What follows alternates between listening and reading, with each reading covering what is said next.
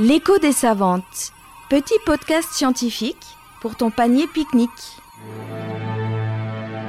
Une question, une scientifique, une réponse. Une production de la Nef des Sciences. L'écho des savantes, saison 2, le monde entier est un virus.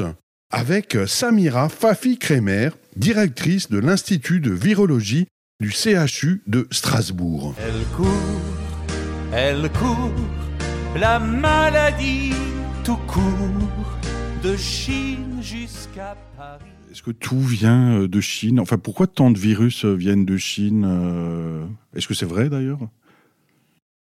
Euh, Est-ce que euh, attendez, je réfléchis. les coronavirus, c'est vrai, les deux sur trois pathogènes viennent de Chine.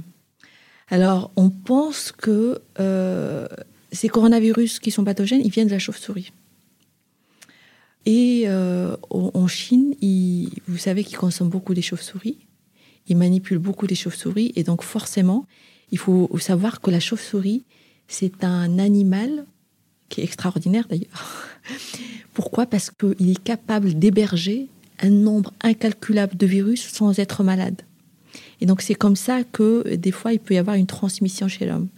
Mais maintenant je réfléchis en même temps, il y a d'autres virus comme Ebola, il n'est pas venu de Chine. Il est venu, euh, le VIH non plus d'ailleurs. Ils sont venus plutôt d'Afrique ou d'Afrique centrale. Et là c'était plutôt des singes euh, qui étaient plus en contact avec l'homme et qui ont transmis euh, euh, le virus. Et euh, donc là, par exemple, euh, vous avez une collection de chauves-souris euh, à Strasbourg? Alors, est-ce qu'on a une collection de chauves-souris à Strasbourg? Non, parce qu'il faut savoir que euh, donc déjà la chauve-souris, euh, on peut pas avoir déjà on peut pas avoir des animaux comme ça dans un laboratoire. Il faut une animalerie, ce s'appelle une animalerie, c'est-à-dire un endroit spécifique qui est très bien cadré où vous avez vous manipulez avec des précautions euh, réglementaires et vous devez avoir une autorisation. Donc ici, euh, dans tout le bâtiment, il n'y a pas de chauve-souris. On a une animalerie, mais pas chez nous exactement, chez nos collègues à côté, où il y a des, petits animaux. Euh, à l'époque, c'était dans les années euh, 80-90, il y avait même des chimpanzés. C'était au début du sida, ici des animaleries. Mais il faut savoir que euh, il y a de moins en moins, je pense, euh, de, de manipulation sur les animaux. Et euh, on ne peut pas avoir les- un laboratoire comme ça où on peut manipuler des animaux. Et euh, donc, le, le- le pangolin serait totalement innocent dans cette histoire de coronavirus? Alors qu'il a été accusé. Oui. Alors, est-ce que le pangolin est innocent? C'est vrai qu'il a été accusé. Pourquoi?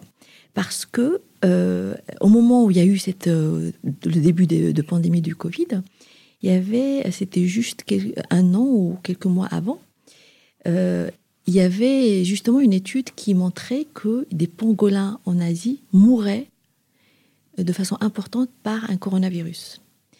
Et des chercheurs avaient comparé ce coronavirus avec le coronavirus actuel, mais c'était au tout début. Ils ont vu qu'il y avait une forte ressemblance. C'est pour ça qu'au début, ils ont dit, ça y est, le pangolin, c'est un animal qui est consommé en Asie, souvent de manière, euh, euh, de manière cachée, parce que c'était, c'est, pas autorisé. Ils ont dit que c'est peut-être le passage du virus du pangolin vers l'homme. Sauf que après, quand on a séquencé plusieurs, euh, quand on a analysé le génome, le matériel génétique du coronavirus, on s'est rendu compte qu'il y a une partie qui est spécifique du coronavirus, et qui est très importante. Et c'est elle qui fait qu'il est très transmissible et n'existe pas dans le coronavirus du pangolin. Et c'est pour ça qu'il a été, euh, euh, n'était plus coupable. Maintenant, c'est peut-être autre chose.